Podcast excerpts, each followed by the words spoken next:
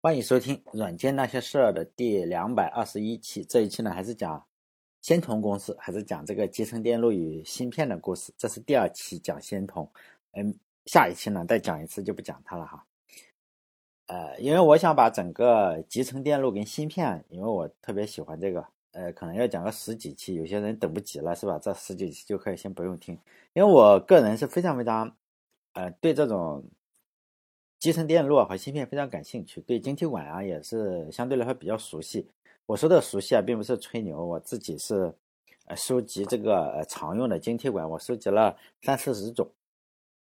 呃，当然有有 PNP 的，有 NPN 的，就是每个类型可能有呃几十个、上百个，是吧？当然了，主要是晶体管相对来说比较便宜，太贵了，实际上我也买不起。像呃所有的加起来也没有多少钱，像什么二 N 三三九四啊。三三零四呃三九零四，还有三九零六啊或者二二二这种，可能有几千个是吧？我买了一大袋子，然后呃有就是它相对来说比较便宜。以前的时候我是特别喜欢用晶体管做一些东西。我以前的时候在电台里讲过德州仪器啊，我讲那几期的时候就有人就在留言里呃 更正说啊这个德州仪器啊并不是山东的，而是美国的，这就有点搞笑了是吧？本来就是我们山东德州的嘛，就德州仪器，它实际上它出了一批七四系列的逻辑芯片。为什么叫七四呢？它就是，呃，它的封装啊模式是 DIP 的，就是呃出来七个针脚，每边是七个，总共十四个针脚。四呢，就是刚开始的时候是里面有四个晶体管，就是七四嘛，七四系列的逻辑芯片。但是后来的话，它出了可能上百种，就是就有点不一样了，都是一些逻辑门。但现在呃很多的公司都有了，不只是呃不只是 TI，还有什么东芝啊，也有中国的一些公司都有都有这个七四的芯片，逻辑门的芯片。我当年是有个爱好，就是看着这些逻辑门电路，然后啊用晶体管，呃用各种各样的晶体管，就在面包板上插出一个跟它一模一样的逻辑芯片出来，就是实现的功能是一样，因为整个的逻辑芯片相对来说比较简单。因为我上大学的时候是呃，我经常做这件事情，为什么呢？就是那时候我上大学的时候，手机是不能上网的，因为那时候手机是没有这个 WiFi，WiFi，呃，这个就是另外一个故事了哈。WiFi，大家可能不知道，WiFi 在二零零几年的时候是被禁止的，为什么呢？因为中国要强推自己的标准，你只要是装了 WiFi 的话，手机就不能卖。不能是，因此你只能买水货，就这个样子。中国 就是特别的，呃，那时候推另外一个标准，并不是说咱们这个无线路由器这个标准啊，就是手机上是不能有的。但即使有的话，当时也也没有办法上网。我上大学的时候，宿舍里是，呃，好好好久好久之前的这个宿舍了，就没有网线，也没有这个网口，就是说你你是不可能上网的。你上网的话，就只能通过电话线去上网，就是那个猫去去去拨话。所以呢，你上网，像我们上网的话，只能去上网吧去上网，好几块钱一个小时。所以那时候是有大量的时间，我们要么看小说呀，要么下象棋，要么下四国军棋。哎，这种就是说四国军棋要五个人嘛，还要有个裁判。哎，正好一个宿舍里差不多哈，正好。但我有个同学还我记得特别无聊，他玩实况足球，然后我也玩实况足球。他用实况足球里的人啊，就是现实中你你这个球员怎么去呃踢球啊？比如说呃贝汉姆进了一个球是吧？他就能够在实况足球里用那个动作给你模拟出来。大部分搞的是比较神似，因为当时是没有上网，那个学生啊，你这个有大量的时间，所以呢你就呃一定要找一个什么东西。有的人就下象棋嘛，就对着那种买个棋谱，然 后棋谱的书一一局一局的在那里摆摆下象棋。就我当年的爱好，就是在面包板上去实现这个七四芯片的这个逻辑门，它的各种的芯片嘛，逻辑芯片，这个爱好就非常杀时间，有可能要搞一两天或者一下午。因为我相信跟我同时代上大学的人，就是两千年左右上大学的人，应该都有不同的爱好。有的人喜欢读小说，是吧？就是说你一定要有个爱好来来把这个时间浪费掉，因为可以想一下，就是没有网。呃，要想象一下，比如说现在突然一天让你不能上网，一天顶多上四节课嘛，大部分时间是两节课，你总不能天天发呆嘛，是吧？所以呢，你一定要找个时间，尤其是手机不能上网，电脑你玩玩游戏可以是吧？现在当然不用了，因为现在大家都有手机，又都能上网，对我们那时候买个电脑相当困难了，特别贵，而且也买不起，是吧？所以我我玩这个，就是大家只能玩玩，像我的话玩玩逻辑芯片，然后玩玩游戏，踢踢球，看看小说，就这样，大家都这样玩。当然也并不是说，呃，现在为什么现在有手机了？当然也是个好事，也是个坏事，是吧？因为你有手机的话，大部分人就玩玩手机就算了。当年是又穷又无聊，这是一个不花钱的、不怎么太花钱的爱好，就是我就不停的拿这个面包板。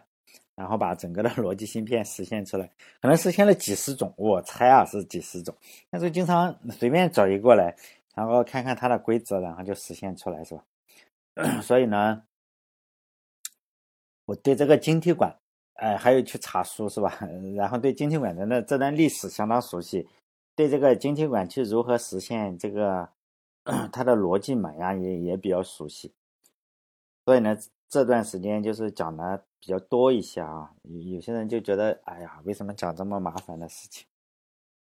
那上一期就讲到仙童半导体事情了，就这一期呢还继续说这个公司，仙童仙童啊半导体，如果有人不知道的话，就是它真的特别出名，哎，最出名的公司。你如果这个公司都不知道的话，说明你对这个 IT 历史实在是不太了解。就仙童公司成立以后，公司很快的扩张嘛，然后他就。成了仅次于德州仪器的第二大公司。德州仪器我已经讲过了，这个呢还有一个第三大的公司是摩托罗拉公司。当时这三家公司啊被称为半导体界的三驾马车。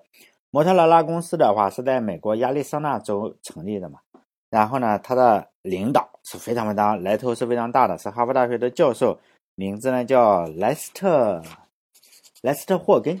这个莱斯特霍根是个非常重要的人物，将来还会再出现，这里我就先不讲了。现在话。我只讲一下，他是硅谷第一位拿到年薪一百万，还有外加股票的。就当年你你给个一九六几年，你给个一百万，可能是相当多了哈。但现在的话，要得考虑通货膨胀嘛，是吧？除此之外呢，还有大量做半导体的公司，比如说有休斯顿飞机制造公司出来的工程师，组建了一个叫林姆半导体分公司，这个以后也要讲。我这里讲的这几家公司，以后都会讲到。嗯，说的稍微提一下，为什么呢？因为他们确实比较的创造出来了一些技术，还有这个飞机制造公司，就休斯顿飞机制造公司还是比较厉害的话，除了这一个，他还有另外一个是呃另外一个公司也是他们出来的，这个公司啊叫太平洋半导体公司哈，咱们这里有个太平洋保险，太平洋半导体公司也出了一个新的技术，还有就是。通用半导体公司这个公司后来闹矛盾嘛，就分成了两家公司，一个叫工业晶体管公司，另外一个叫硅晶体管公司。就这几家公司为什么要讲？因为它他们确实出现了一大批这个呃这个这个新的技术，是吧？就是说公司非常非常多，并不是只有这三家马车出，还有这几家公司都出。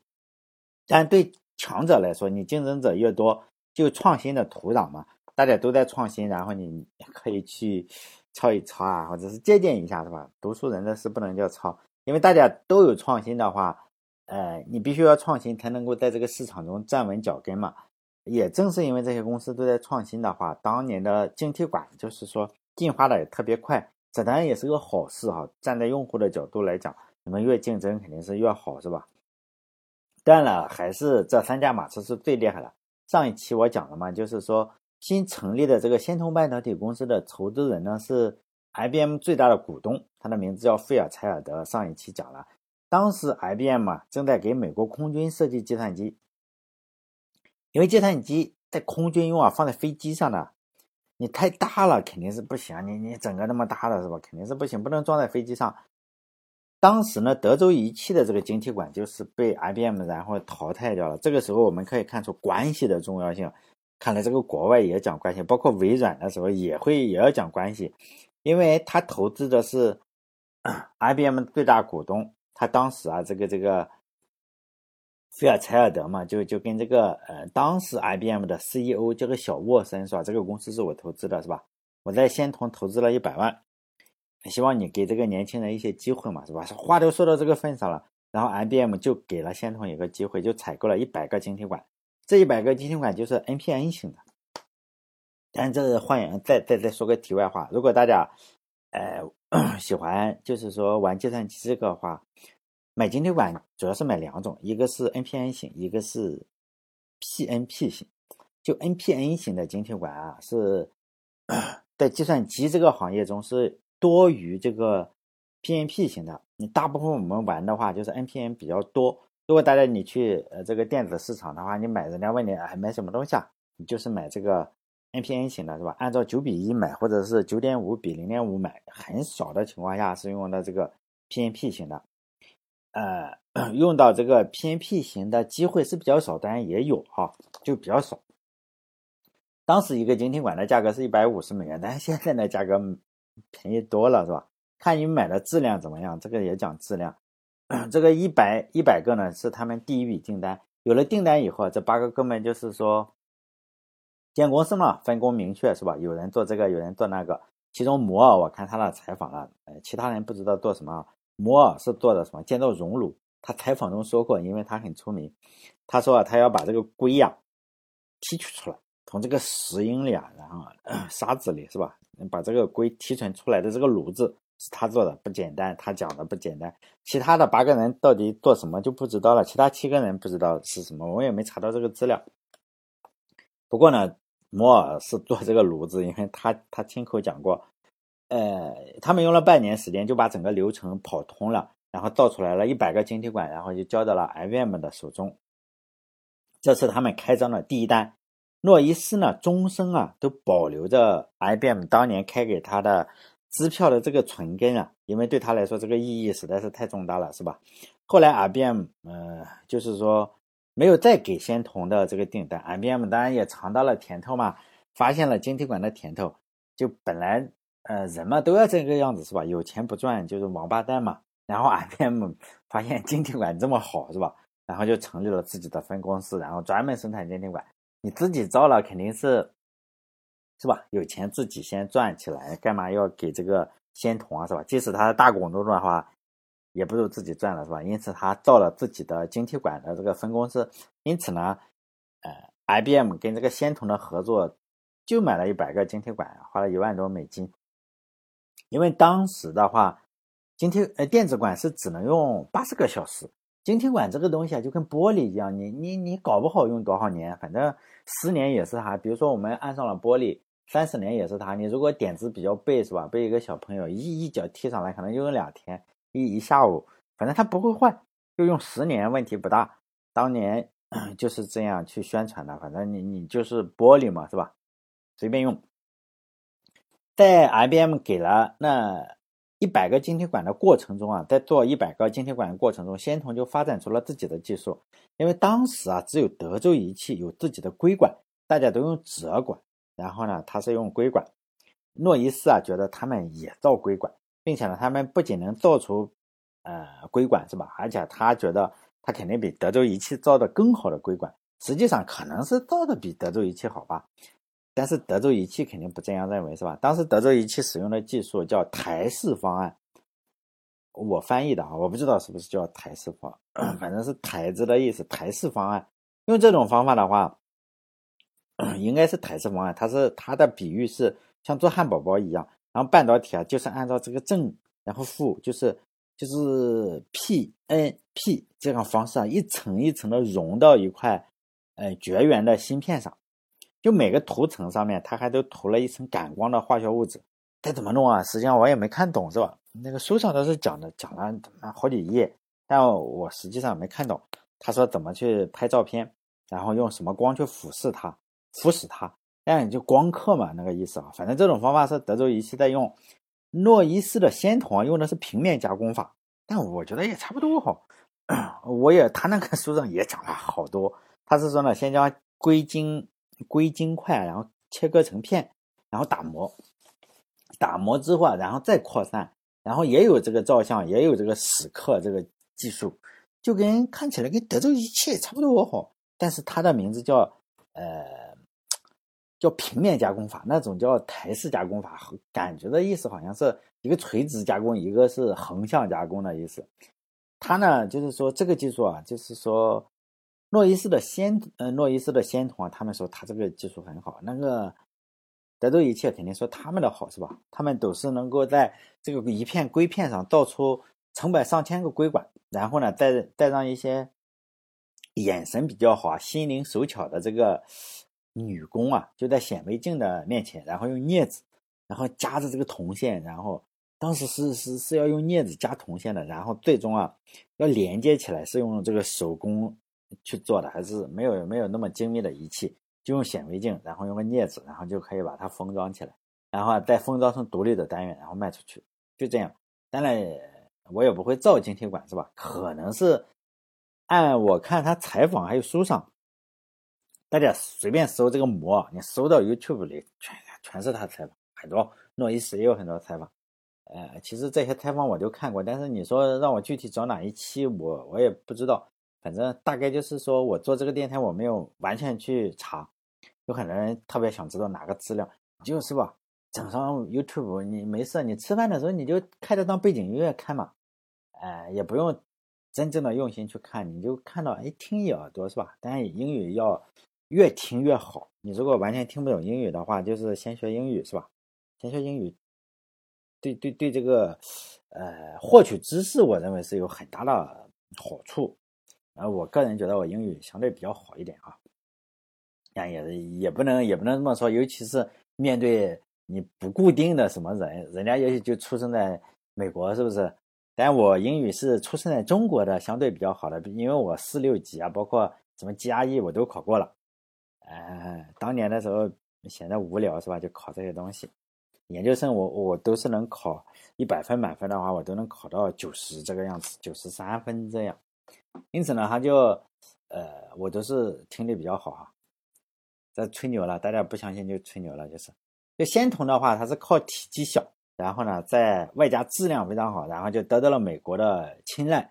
然后呢，他的意思是说，他放在导弹上，导弹也要飞嘛，你放一个十斤的晶体管肯定不行嘛。然后它是一批晶体管，然后放在导弹上。然后仙童的最初，然后买了 IBM，然后呢，最后美国的空军又又又买去放在导弹上，在加工的时候。德州仪器还有一个叫杰克基尔比的员工啊，和仙童的诺伊斯，他们呢分别发明了一种叫这个集成电路的东西。就集成电路，大家都知道，现在我们所有的就印刷电路啊，就集成电路。呃，之所以叫同时发明呢，是因为这两家公司为这个官司，为这个专利打了好久的官司，最后法官也很无奈嘛。因此呢，他就把法官把这个集成电路分成了两部分，一部分呢叫集成电路，第二部分叫印刷什么什么。反正一部分给了基尔比，一部分给了诺伊斯，所以这两个家伙我们经常看到他们都是同时出现在领奖台上嘛。那我们就认为，按照普通的道理的话，大家都认为这是肯定是同事嘛。实际上他俩不是，他俩是竞争对手，他俩而且还不是一家公司的，一个是在仙童，一个在德州仪器。所以呢，这个吉尔比跟这个诺伊斯啊，他是竞争的关系，只是打官司打久了，然后美国政府。美国的法官还分不清楚是不是，我们一一人一半。但后来他们两个都获得了诺贝尔物理学奖，好像是两千年左右吧。我上大学的时候才获，因为诺贝尔奖你很难说，除了像胰岛素啊这种，就是今年搞出来，明年获，其他的都要获得很长很长很长的时间才给你这个奖项。所以呢，呃，还是当然也比较厉害，是吧？但有了这个专利，这个大杀器，两个。公司就在专利上赚了非常非常多的钱，毕竟芯片技术啊是当代的炼金术嘛，比炼金术还要赚钱。炼金术你首先要找个金矿嘛，现在是芯片是河里有沙子是吧？然后有沙子就能赚钱。同样是沙子的话，一车沙子可能在我们农村的话没多少钱，可能几百块，顶多几百块钱。如果你拉到仙童的话，做成芯片，那就可以卖相当相当多的钱了。当然，我认为仍然是没有说把这车沙子然后拉到宇宙的中心，然后盖个房子赚钱。哎，这样来说，其实房地产才是当代的炼金术，芯片呢只能叫炼银术，是吧？房地产公司的市值比英特尔肯定是要高。但杰克基尔比，我们我再讲一下这个杰克基尔比，因为这个人也非常重要，虽然他不是仙童的。我是稍微讲讲这个人，这个家伙的话也是个牛人。他在来德州仪器之前啊，他他已经非常厉害了。他在另一家就是美国军队的供应商那里做什么？就是做海军的雷达，就是那个供应商。你说具体做什么肯定不知道，反正是与海军是有一定关系的。他就是一边工作一边自己做研究，以每年两项专利的速度搞了十几项专利。这个人一辈子搞了一百来项专利，特别厉害。他每年两项的速度，就是说我一年搞两个专利，一年搞两个专利。他来这个德州仪器之前呢，他已经有小二十项专利了，非常厉害。他来德州仪器的时间呢就不多。德州仪器有个规定啊，就是说你只要工作满三个月，每年呢你就可以带薪休假一个月。他结果他刚去啊，啊这这样说起来的话，德州仪器好像真的不是我们山东的，我们山东是绝对不可能让你带薪休假一个月的。不九九六已经是很好的公司了，因此呢，他刚去，他刚去呢，人家就休假了。那一个月就是说德州仪器咱们放假，因此呢，那一个月的时间，他只有他自己一个人，什么事也没有。大家可以去搜这个杰杰克基尔比哈，也他也接受采访也比较多。结果在那里待了一个月，德州仪器啊，他说就他一个人，他也没什么事干，他就从一个实验室到另一个实验室里去晃悠。结果他散步的时候，他就想到了一个主意，说：“哎，能不能把这个所有的元器件啊，包括什么晶体管呀、二极管呀、电阻啊、电容，都用硅来做？这样的话，我们就不用连接这个东西了嘛，就完全就在一个芯片中就完成整个电路。因此呢，他就在那一个月之中啊，不停的修改自己的方案。等到其他人休假回来了，他就找他的主管说：‘哎呀，说了这事是吧？’看主管怎么样？可惜主管对此不感兴趣。就他的主管就告诉他说：“现在这个一个晶体管一百来美元，是不是？那那那么贵？呃，你用硅来制造这个电阻，就是说你电容啊，那个碳电阻还有那个电容，就是说一美分就能造一个，你显然不划算嘛。你这个就是说，相当于你用黄金做个钉子，是吧？就就非常不划算。但是呢，后来的故事就是。”杰克基尔比肯定是没有放弃，要是放弃的话，也就得不了诺贝尔物理学奖了。但这个人呢，英文名字叫 Jack Kilby，大概是这样读是吧？他学计算机的，我们肯定都知道有个东西叫触发器，有个东西叫 JK 触发器，就是说 JK Flip Flop，就是说那个触发器就是以他的名字来命名的。当我们看到 JK 的话，呃，这个触发器就以他的名字纪念他嘛，纪念他，然后命名的。所以呢，杰克吉尔比也是跟我们日常生活也是跟计算机系的日常生活也是非常的接近的。在我们书中有他，可能大家不知道，一看 J.K. 搞不清楚为什么叫 J.K. 触发器，实际上就是他名字的首字母了。哎，我触发器这个事情，就是说除了这个电台，我还做一个视频，我打算做一个视频，我打算从晶体管。然后实现出一台电脑出来，因为以前我经常去实现，就是说，呃，TI，就是说德州仪器的那些逻辑门嘛，就内容就是说，里面我要录的那个视频里的内容，肯定要做一个 JK 触发器出来，这是一个呃呃绕不过去的嘛，你你绕不过去的东西，肯定要做个处罚器出来，这当然也是一个巨大的工程嘛。我打算像做电台一样把这件事情做下去哈。不过这一次的话，我觉得还是比做电台的话，心理上准备的要好一点。我做电台的时候，尤其前几期，当然现在一直有，因为一直有新人过来听嘛。然后听的话，呃，我不能说一个百分比例，但是现在每天有个两三条或者是一两条私信或者留言，告诉你，哎呀，你的声音太难听了，就嫌我口音太难听了。当然我已经习惯了，是不是？结果呢，我录了三期视频了吧？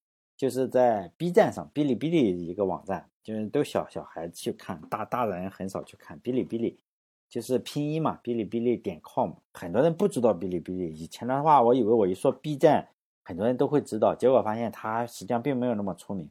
好像我一说 YouTube，很多人觉得，哎，应该知道是不是？实际上很多人也不知道。就是说，我们这个社会就是这个样子，你不能够预设谁会知道什么东西。一说 B 站，很多人不知道；一说 YouTube，很多人不知道。但我都是传在这两个网站上。YouTube 是，哎，防止被删。哔哩哔哩网站的话，是国内的速度相对比较快。但这个这期视频的名字叫“胡软胡硬”啊。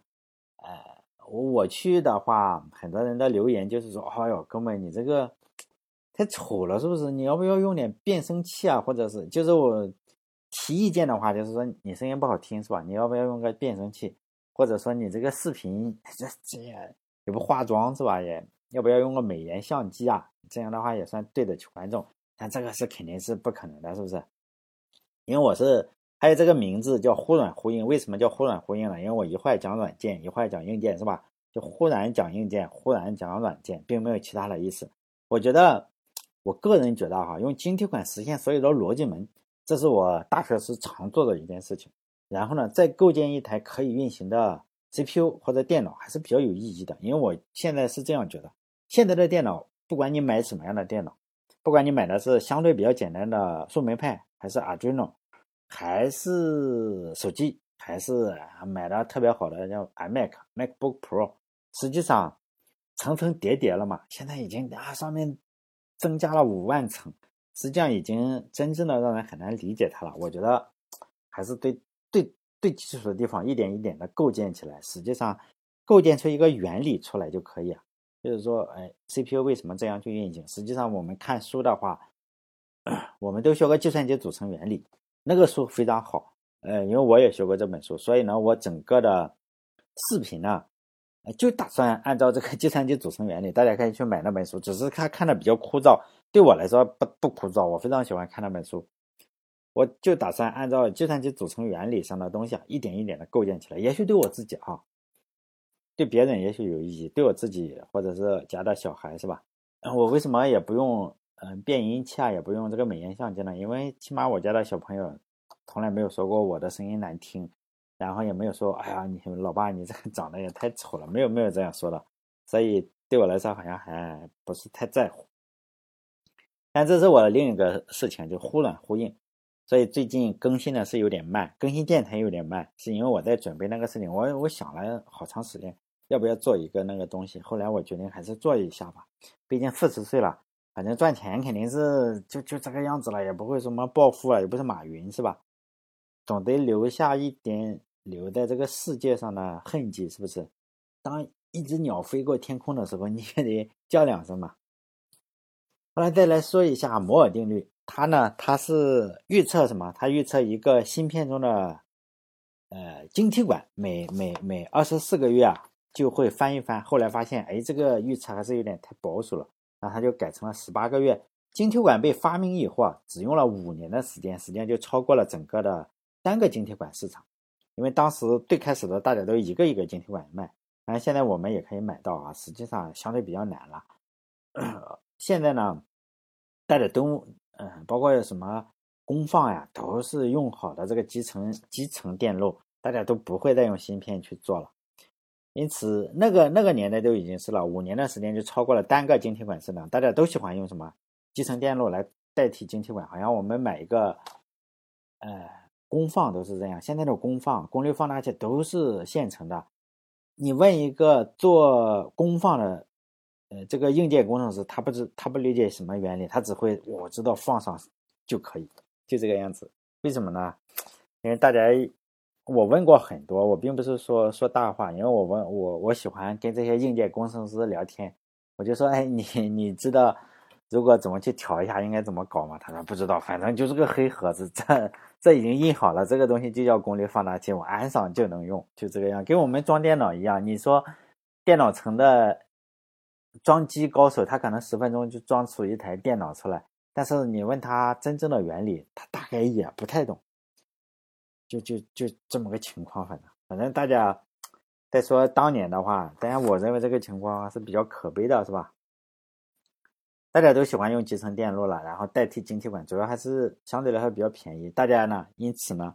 当年的时候，又从一窝蜂的从造单个晶体管，又开始造这个集成电路。在高峰时期，他是说一九六五年的时候，美国光造集成电路的公司一千多家，美国那么个国家是吧？一千多家造集成电路的。于是呢，整个市场饱和，然后饱和之后啊，价格肯定要崩盘嘛。就两百个晶体管的价格，从一年前的四十四美元啊，一下子下降到十二美元，相当于一年降了百分之七十，跟我们手机一样是吧？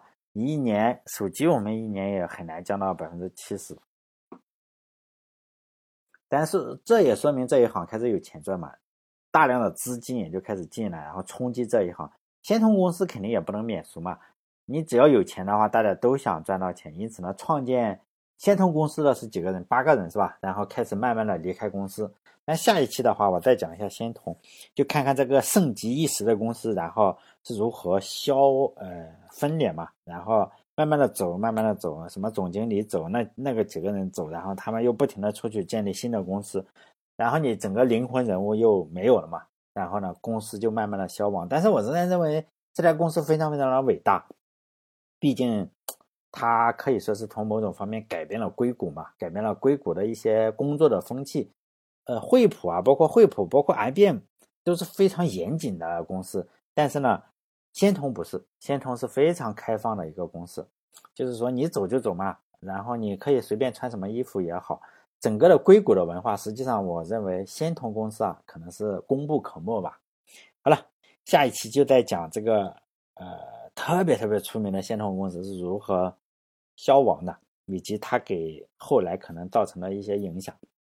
好了，如果大家喜欢我这个电台的话，可以关注我的微信公众号，叫“软件那些事”，是六个字。因为我发音不好，“软件那些事”，我是模仿明朝那些事，就是说当年当年明月吧，他写了一本很很出名的书，我也很喜欢看。他说明朝那些事，我是软件那些事。好嘞，这一期就到这里，再见。